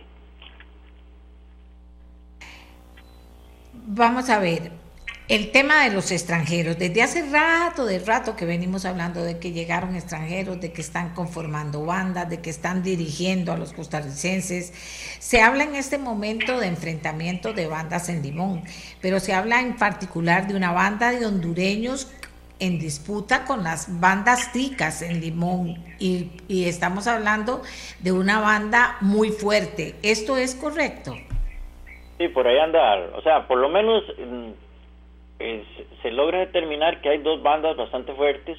Una, como usted lo, ha indicado, es que tal vez no son de todo extranjeros, pero así hay algunos y que le llaman los hondureños. Y hay otras bandas eh, también, eh, ya que son las propiamente las, bandas limonenses. Pero sí, sí, hay una, eh, esa información se maneja a nivel policial. ¿Y hay forma de enfrentar esta situación con las bandas? ¿Cómo, cómo, porque es difícil, ¿verdad? O sea, eh, sí, ahí están las bandas, matan, mataron a los 200 metros de donde estaba la policía, no les importa, cada vez andan más sueltos. Eh, no sé cómo estará la seguridad de las personas eh, allá en Limón, en el centro y en cualquier otra parte. Entonces, ¿cómo hace la autoridad para poder enfrentar esta situación que también termina siendo muy práctica, don Carlos? Porque ahí están armados, muy bien armados y matando gente. Sí, es, es, es frustrante de verdad que, que esta situación esté sucediendo. Incluso yo hablaba ayer con, con, una ciudadana y me decía, bueno, aquí sabemos quiénes son, no podemos hacer nada, eh, todo el mundo sabe quiénes son, pero igual yo diría que la policía también sabe quiénes son, pero nosotros tenemos que trabajar con pruebas y, y, no podemos llevarnos por las emociones o simplemente chismes. Entonces, lo que queremos ahora es, hacer un trabajo muy, muy enfocado en, los grupos criminales, que, son los que más nos están dando el problema, y de alguna manera, ojalá eh, a corto o mediano plazo ya poder desarticular estas organizaciones. ¿Qué pasa con los limonenses? ¿Tienen margen de no sé, de vivir por lo menos eh, medianamente seguros? Eh, ¿Hay posibilidad de que los mismos limonenses les puedan ayudar a ustedes o hay miedo en Limón de, de, apoyarlos y de ayudarles a conseguir las pruebas, por ejemplo?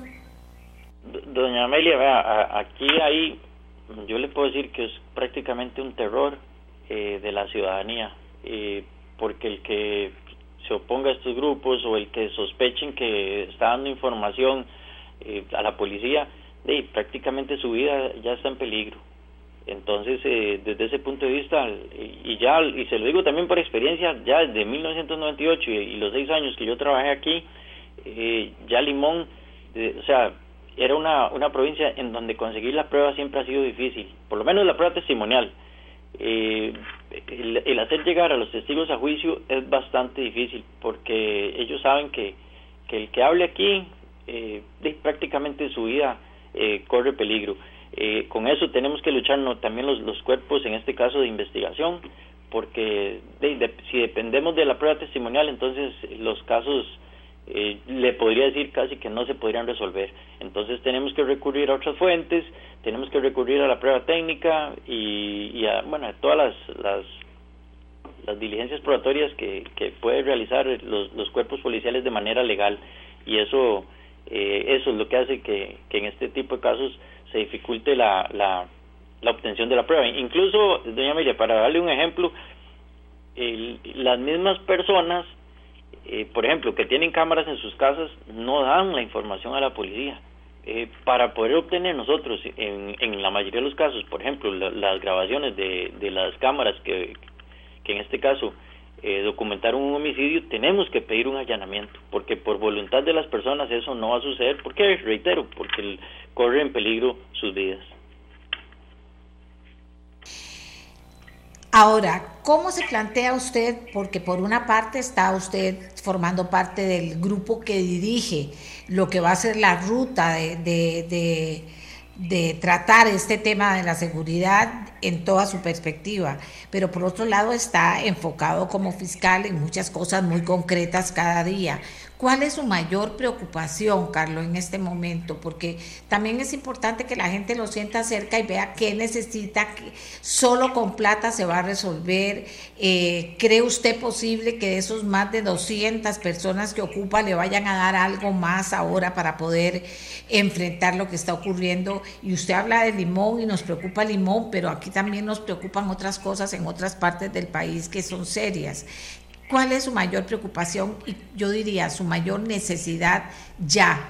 No dentro de dos años o dentro de un año, sino ya. ¿Cuál es su mayor necesidad? Mm, bueno, y solo me voy a referir al Ministerio Público. La mayor necesidad del Ministerio Público ahorita es eh, recurso humano. ¿Para qué? Para poder atender eh, estos, estos casos que nos apremian. Y me refiero, por ejemplo, a homicidios. Eh, yo le agradezco, reitero, a la Asamblea Legislativa que en uno de, de los encuentros anteriores decidieron dotarnos de unas plazas que aparentemente, eh, por ejemplo, al Ministerio Público nos dieron 35 plazas de fiscal auxiliar y 10 plazas de fiscal, más los más 30 técnicos. Eso eh, nos va a ayudar muchísimo. O sea, no es no es eh, lo que necesitamos, porque ya le dije, son casi 300 plazas eh, lo, lo, que necesitamos, pero esta, esta inyección de, de personal va a hacer que, podamos utilizarlos eh, de manera itinerante. ¿A qué me refiero con itinerante? Bueno, esta, este grupo eh, yo no lo puedo, no lo voy a distribuir, eh, por decirle así, voy a darle dos fiscales a Limón y voy a darle dos a Guanacaste, porque ya la experiencia nos dice esto no va a producir lo que necesitamos. Entonces, este grupo de fiscales va a trabajar como un grupo, llamémoslo, puede ser de choque, un grupo de respuesta inmediata, un grupo que va a ayudar a resolver, un grupo que va a ayudar a descongestionar, que cuando se necesite algo de manera eh, inmediata, por ejemplo, venir aquí a Limón a, atender o, eh, disponibilidad o, atender algún caso van a venir. Entonces, con esto vamos a ayudar a desahogar eh, fiscalías. Eso yo reitero ese agradecimiento a la Asamblea Legislativa que se ha mostrado de verdad anuente, muy comprometida en este tipo de, de, acciones para dotar de, de recursos en la seguridad. Eh, no solo se nos dieron plazas a nosotros, sino que también al organismo de investigación judicial y, obviamente tienen que darse, dotarse plazas a la judicatura. Eh, creo que esto es una seña de que, de que necesitamos y que debemos de, parar en este caso a como dé lugar la delincuencia. Eh, resulta necesario también, obviamente, y yo siempre lo, lo, venía diciendo, que se dote también a la fuerza pública de recursos en general pero ahorita al Ministerio Público lo que ocupa es, eh, y lo hemos ido logrando, es ir descongestionando fiscalías. ¿Para qué? Para que podamos atender con mayor calidad los, los casos que ahorita tenemos y que podamos reaccionar cuando eh, sea necesario, como en este tipo de casos eh, en donde la violencia en limón recrudece. Don Carlos, ayer hablábamos con doña Gloria Navas y eso lo hemos escuchado otras veces penetración en el Poder Ejecutivo, penetración en el Poder Judicial, penetración en el Poder Legislativo de las fuerzas y la influencia del narcotráfico. ¿Cómo manejar ese tema? Es difícil, doña, Amelia. Vieras que ese es el tema muy difícil. Aquí, en el Poder Judicial, tenemos que trabajar sobre la base de la confianza, pero a veces eh, definitivamente eh, tenemos que ser muy, muy, muy cuidadosos. Hay casos que ya definitivamente, por lo menos nosotros tratamos a nivel de, de fiscalía que, que lo manejen una, máximo dos personas, eh, no porque evidentemente hemos detectado algunos casos de, de filtración de, información y eso a nosotros nos preocupa mucho. Pero, por ejemplo, cuando vamos a allanar, eh, la información puede fugarse por, por diferentes lugares, que eso es una de las situaciones más preocupantes.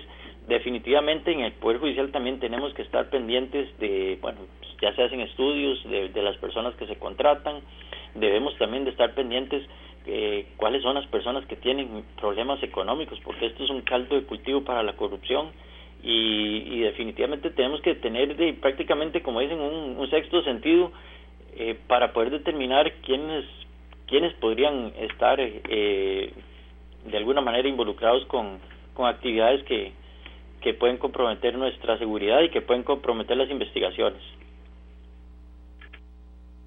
Eh, ¿Cuánto margen de acción tienen? ¿Es mucho? ¿Es poco? Eh, logran determinar quiénes están dando información desde los poderes de la República y ayudándole al narco, ¿se puede detectar o es imposible? No es imposible, pero es muy difícil, de verdad que es muy difícil eh, detectar eso. Como le digo, eh, por lo menos a nivel del Ministerio Público nosotros eh, sí tenemos nuestros controles, eh, cuando ya tenemos sospechas de alguna persona, ahí le minimizamos los riesgos de que esta persona pueda caer en corrupción o por lo menos eh, mantenemos una vigilancia estricta, eh, pero como todo en la administración, uno desearía, ojalá decir, bueno, desconfiamos de usted y, no venga ya mañana a trabajar, pero, pero eso no es posible, siempre hay que dar el debido proceso y en algunos casos no tenemos tal vez la prueba suficiente para poder despedir a una persona, pero como le digo, nosotros siempre estamos vigilantes de ese tipo de situación y, obviamente no estamos ajenos, pero, pero siempre hacemos el, el mayor esfuerzo en mitigar los riesgos de ese tipo. Eh, bueno, vamos a terminar la entrevista. Don Carlos anda trabajando en Limón y, no sé si tiene algún reto importante este fin de semana, eh, perdón, esta semana que anda inclusive con fiscales eh, especiales para, para poder ir enfrentando situaciones, aunque le pasó lo que nos cuenta, que un crimen a los 200 metros donde están ellos. Eh, Como un kilómetro fue más o menos. Aquí la gente lo que nos pregunta y nos dice que, que, es que cómo es posible que si hay gente involucrada o políticos involucrados, esto no se puede denunciar y no hay pruebas y que el tema de las pruebas se vuelve muy serio para ustedes. O sea que no es tan fácil. Si no tengo pruebas, no hay debido proceso. Si no tengo pruebas, no hay juicio que salga adelante porque vamos a fracasar. Eh, eh, al final se puede hacer algo o no se puede hacer nada. Nosotros eh, trabajamos en, mitigar los riesgos y, de verdad que estamos dando el mayor de los esfuerzos con los pocos recursos que tenemos. Pero como le dije también al principio, yo no me escudo en eso y el Ministerio Público no se escuda en que no tiene recursos para trabajar. Vamos a hacer el, mayor de los esfuerzos y, de verdad que estamos comprometidos en, en que no nos pase lo que está sucediendo en otros países. Sí, sí, don Carlos, yo le agradezco. Usted, usted nos dijo algo que nos preocupa mucho, ¿verdad? Eh, eh, vamos a estar eh, en el mismo tiempo, vamos a estar, podríamos estar eh, como en Ecuador. Y eso es muy serio, tal vez no sean seis años, tal vez sea menos, si no hacemos nada y si no, se, si no siente el narco que nosotros queremos hacer algo.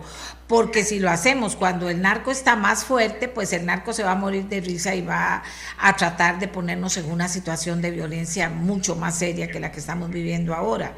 Entonces sí se ocupa trabajo, se ocupan recursos, se ocupa proyectos que se aprueben, se ocupa que se distribuyan bien los recursos, se, ocupa más gente, se ocupa tanto, don Carlos, que de verdad es difícil, pero si no hacemos algo, de verdad vamos a estar en una situación muy grave. muchas gracias, doña Amelia, de verdad, y por la oportunidad, y, de verdad reiterar que estamos haciendo el mayor de los esfuerzos. Bueno, ojalá que todo salga bien y ojalá que, cuenten con lo que necesitan y ojalá que detecten a los que están metidos en los diferentes poderes de la, de la República, apoyando y ayudando al narco, dándole información valiosa para echar a perder la labor de las autoridades. O sea, estamos en una situación difícil desde hace rato y tenemos que aprender a prevenir y tenemos que aprender a hacer y tenemos que poder hacerlo. Si no lo hacemos es responsabilidad de muchísima gente si no lo hacemos y nadie se va a poder quitar el tiro, como dice el pueblo, después. Bueno, ahora agradecerle a don Carlos que nos haya atendido, él está en Limón trabajando, vamos a estar atentos a los resultados de su trabajo y vamos a hacer una pausa para volver a hablar de una buena noticia, porque también las buenas noticias hay que destacarlas, ¿verdad? Eh, eh, el diario estadounidense New York Times, con más de 9 millones de suscriptores digitales en el mundo, incluyó a Costa Rica entre los mejores destinos a visitar en el 2024. Destaca específicamente la denominada ruta escénica del Camino de Costa Rica. Acuérdense que aquí en nuestra voz les presentamos a David Rodríguez, eh, quien con su bici marcó ese camino a Costa Rica. Bueno, lo tenemos ya con nosotros, pero vamos a hacer una pausa antes de poder conversar con él porque nos agrada mucho tenerlo en el programa. Y que tal vez eh, toda esta información que está saliendo de Costa Rica ayude a que, oiga usted, en el 2023 transitaron 5.7 millones de pasajeros entre entrantes y salientes por el Aeropuerto Internacional Juan Santa María que es una cifra récord en la terminal aérea de nuestro país. ¿Vio usted por qué se vuelve tan importante el país?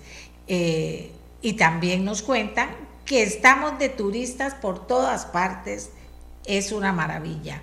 Entonces está superada la crisis del turismo en Costa Rica. Ese es un tema que tenemos pendiente, porque nos dicen que no hay cuento, que hay turismo para tirar para arriba en todas partes. Y que también debo decir otra cosa, que muchos ticos dicen que aquí es muy caro y se han ido a vacacionar a otros a otros países. También está pasando eso. Pero en fin, hagamos una pausa para que podamos hablar con David de esta buena noticia la suya, la de todos y todas.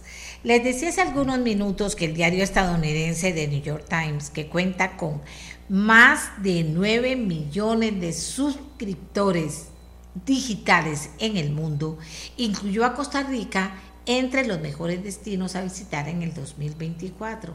Y no solo a Costa Rica por Costa Rica, sino que específicamente destacó la ruta escénica El Camino de Costa Rica. Eh, nosotros les contamos a ustedes esa historia y nos habló de eso David Rodríguez. David Rodríguez es quien ideó, creó, en bicicleta anduvo ese camino, lo marcó, en fin, es el creador de este camino de Costa Rica y no hace mucho tiempo, hace poco tiempo y ya lo destacan en el mundo ante 9 millones de personas, no es poca cosa. Bien, lo tengo invitado en el programa para que él nos vuelva a contar otra vez. ¿Qué es esta historia? ¿Qué es el camino de Costa Rica? ¿Cómo surgió David? Y lo felicito porque de verdad que de, usted tenía razón, era una excelente idea. Adelante. ¿Cómo va, doña Amelia? Y buenos días a todos. ¿Me, está escuchando, espero? Sí, señor, lo estamos escuchando. Ah, Adelante. Perfecto, perfecto. Vamos a hacer una aclaración importantísima. Vamos a ver, em, porque mezclamos un poquito dos temas y nada más vamos a hacer esa aclaratoria para continuar. El Camino de Costa Rica, sí, yo lo marqué en bicicleta, pero el Camino de Costa Rica es una iniciativa de la cual yo soy miembro de la Asociación Maramar, vicepresidente de la Junta Directiva en este momento y el Camino Costa Rica viene gestándose como un camino de senderismo desde el 2017.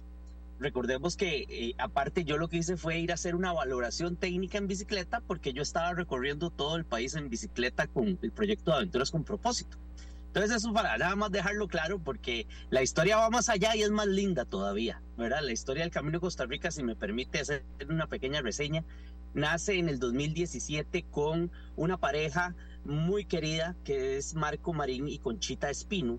Ellos son dos señores mayores, en este momento adultos mayores, que visitaron el Camino de Santiago y al ver cómo este camino entrelazaba eh, un aspecto de comunidad y de disfrutar el senderismo, dijeron, ¿por qué no tratar de hacer esto en Costa Rica? Y entonces en el, alrededor del 2019 y tal, empezaron ya a caminar en el sentido de crear una asociación. Y ahí se aliaron con, con varias personas, entre ellas Felipe Carazo, que trabaja ahora en, Estados Unidos en un tema de conservación, eh, que los ayudó a establecer y establecer los fundamentos, los pilares y los diferentes temas de, el, de lo que es una asociación sin fines de lucro que permitiera gestionar el camino de Costa Rica como un concepto de destino.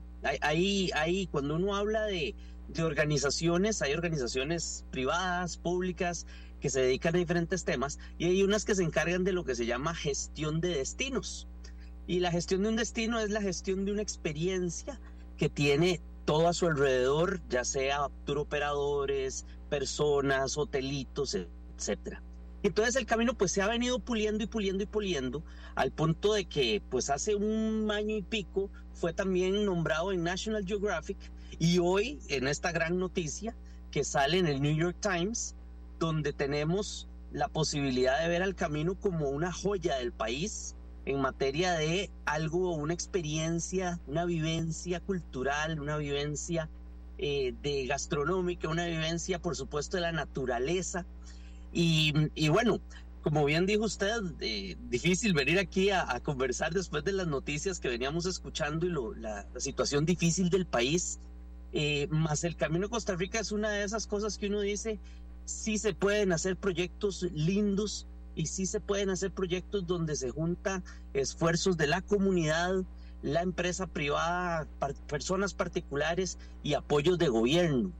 Em, hoy recibir ese, ese mensaje hace un par de días de, que el New York Times lo pone ahí es como una cereza en el pastel, doña Amelia, porque estamos hablando del esfuerzo, digamos, gratuito de muchísimas personas, en el sentido de dar todo por el camino y darlo como concepto. Se ha venido cada vez madurando más y bueno, sí, sí, tal vez hablando un poquito simbólicamente, pero más eh, realmente, el, New York Times empieza con una frase que dice, con nueva señalización recién instalada, el camino este, ahora se puede disfrutar mucho mejor.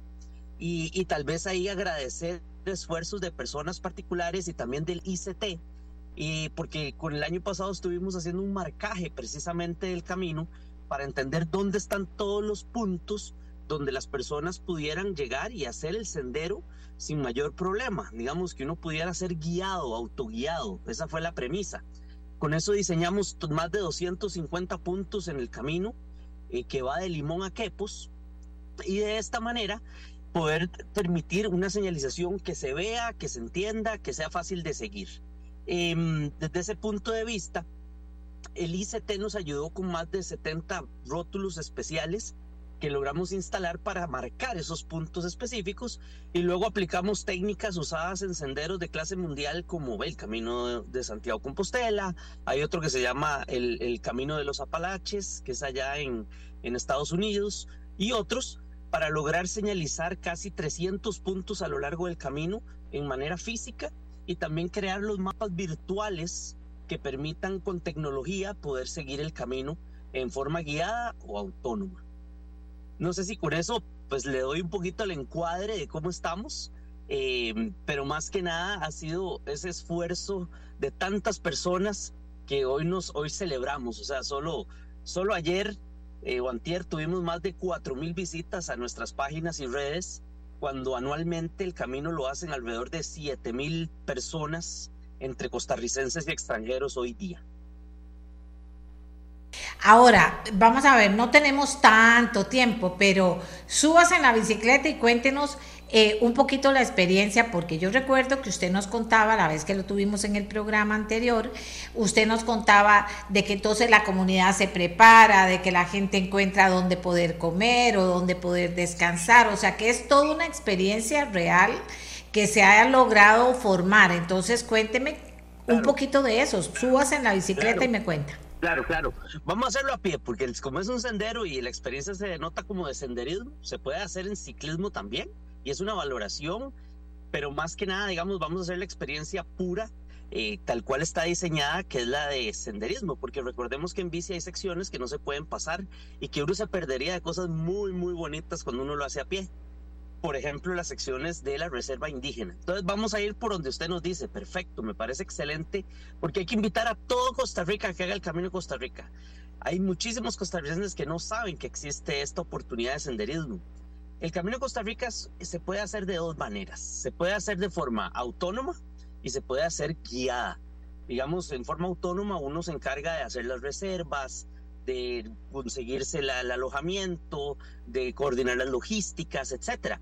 Y existen muchísimos tour operadores de muy buena calidad que hoy día se dedican a atender diferentes eh, turistas nacionales o extranjeros, proporcionando todos estos servicios y lo que la gente tiene que hacer es preocuparse por vestirse y caminar. ¿verdad? En el caso autónomo, pues también toca andar con la carga. Yo el Camino a Costa Rica lo hice a pie en abril del 2022 tardé 16 días, 15 días cruzando de Limón a Quepos, 15 eh, días seguidos. Y en esta experiencia existe todo un set de información en la página web que se llama caminodecostarrica.org, donde se nos permite entender por dónde ir. Ahí es el primer contacto. En la página está el email, hay un montón de información y usted puede decir, bueno, yo soy costarricense o soy extranjero y quiero hacer el camino a Costa Rica. Escribo, lo quiero hacer guiado, lo quiero hacer autónomo, lo quiero hacer yo solito con mis dos amigos o mis tal, yo no tengo problemas, estoy entrenadito en esto, me la puedo jugar. Y entonces eh, se le da información respectiva para que pueda hacer eso. El camino está diseñado a lo largo de 16 etapas que cruzan, como le digo, de Limón a Quepos, y cada etapa tiene un inicio y un fin predefinidos donde existen opciones de alojamiento y alimentación. Entonces uno cada noche no es que llega a ver qué hace, ¿verdad? Porque no es como una acampada en, el, en, en, la selva, así como perdido y que no se sabe qué puede pasar. Aquí estamos hablando de un camino marcado, controlado, señalizado, que transita por gran parte en, zona pública y que zona pública, por supuesto, de, de senderos y cosas así, pero que es libre. Entonces, todos los días, pues usted tiene eso. Si hay que coordinar ciertas logísticas que siempre se le explican para llegar, por ejemplo, a la barra de Parismina, que es donde arranca el camino de Costa Rica. La barra de Parismina es el punto de arranque, es donde desemboca el río Parismina, entre ese y el Pacuare, ahí está el arranque. Viendo el mar Caribe, con ese sol y ese mar así fuerte que hay en el Caribe Norte, de ahí uno arranca, hay que coger dos buses, si uno va de San José, puede coger un bus en Caribeños, luego se coge un bus a un lugar que se llama Caño Blanco, y de ahí donde se acaba el asfalto y empieza el río, se monta uno en un barquito en un viaje precioso que lo lleva a Parismina. De Parismina uno cruza también con una combinación de caminar y, barquito hasta la estación norte de Reserva Pacuare, donde hay unos mojones. El camino tiene como 10 o 15 mojones de cemento muy bonitos y ahí mucha gente se toma fotos, coge arena porque quiere caminar de un lado al otro del país con la arenita y, tirarla en el mar, en el Océano Pacífico. Es un vacilón, ¿verdad? Cada uno tiene su, su estilo, ¿verdad? Y de ahí eh, se va en barquito a un lugar que es el punto donde ya arranca la caminata de 266 kilómetros seguidos, que es Muelle Goshen. Entonces ahí, de ahí en adelante, usted va caminando por diferentes pueblitos. Cuando vamos caminando entramos a dos lugares, todos son preciosos, por supuesto, y todo el sendero es precioso, hay dos lugares donde se necesita coordinar guías específicos, que es, por ejemplo, la Reserva Indígena Nairi Aguarí, que es un territorio cabecar. Ahí hay que contar con el permiso de, las de las indígenas cabecar para efectos de cruzar, dormir ahí en, el pueblo de Ciobata, si se desea, y continuar hasta 3X, que es camino que está entre Turrialba y Siquirres. Y luego entre Turrialba y Siquirres, el camino agarra por diferentes pueblitos que están ahí, que se llaman Pacallitas, la Suiza de Turrialba, el Humo de Pejivalle. Se sube un cerro precioso, que es Taucito, que es totalmente desolado, no hay nada, solo selva, bosque, es una belleza. Y sale uno a un valle, que es el valle del río Orosi, donde está el inicio del río Orosi, desemboca el pueblo de Orosi. Pero en Río Macho se sube unas cuestas preciosas, se continúa este, hasta llegar a Navarro de Muñeco y ahí también se cruza una reserva privada que se llama Palo Verde, que es, digamos, es mágica en materia de, de biodiversidad, de la cantidad de diferentes hongos que hay, vegetación y otras cosas. Y se sigue caminando hasta llegar casi al empalme. El que conoce por esa zona, pues está claro que ahí está el famoso Chespiritus, donde se puede comer uno una tortillita de queso y un agua dulce y ahí empieza usted a bajar bordeando todo lo que es San Pablo de León Cortés, llega uno a Nápoles y baja uno por una, una bajada muy famosa que, es, que llega a Naranjillo, Esquipulas y termina en Quepos.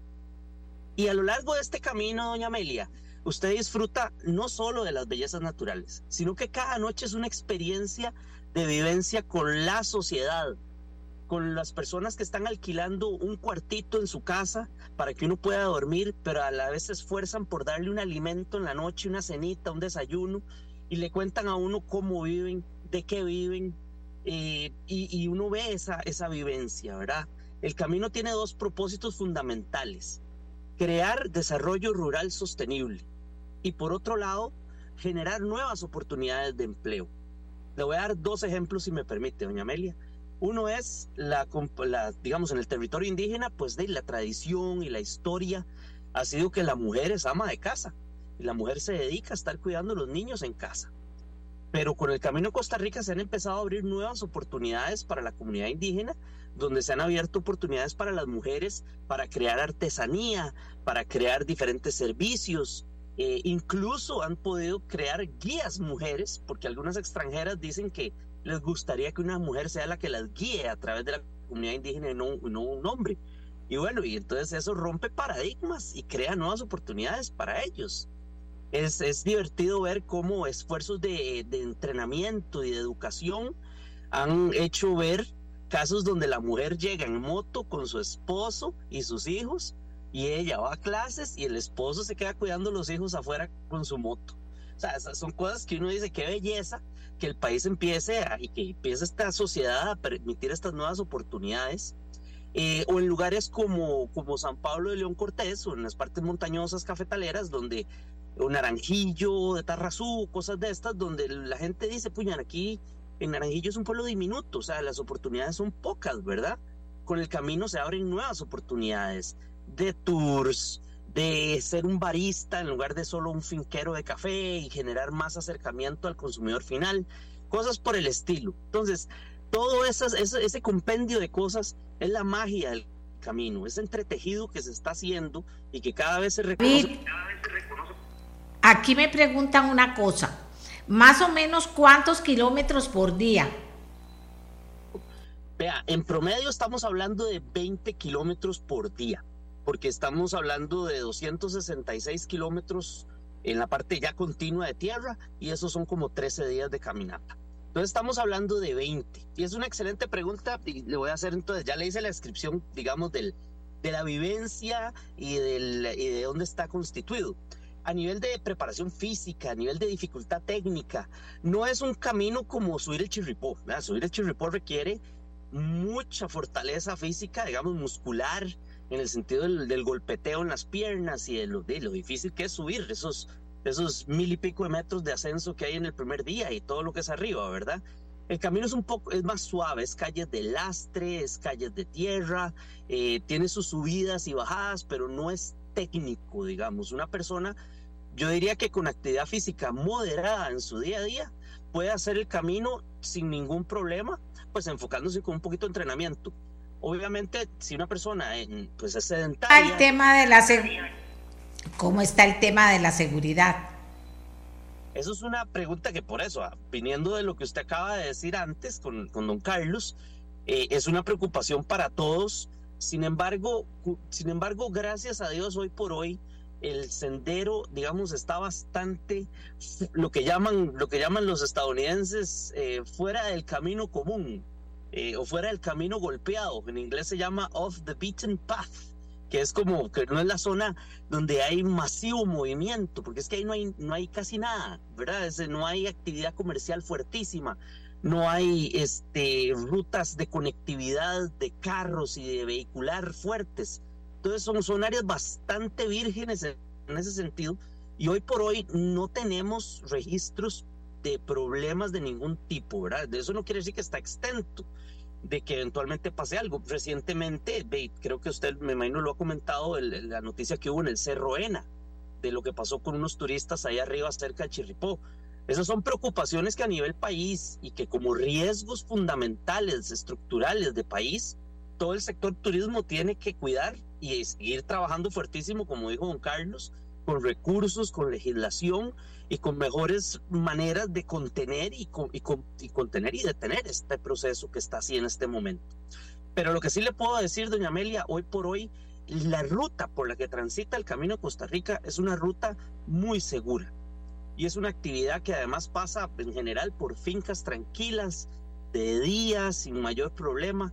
Eh, yo le diría que hoy por hoy estamos hablando de zonas muy seguras del país desde ese punto de vista, por una coyuntura meramente geográfica e infraestructura. Eh, porque realmente uno no puede decir que todo el país está libre de esto, que hay zonas que son inmunes a este tema. El ejemplo de Elena, del Cerro N y lo que pasó en el albergue, a mí me lo dejó clarísimo y reiteró esa, esa, esa digamos, particularidad que tiene el camino hoy.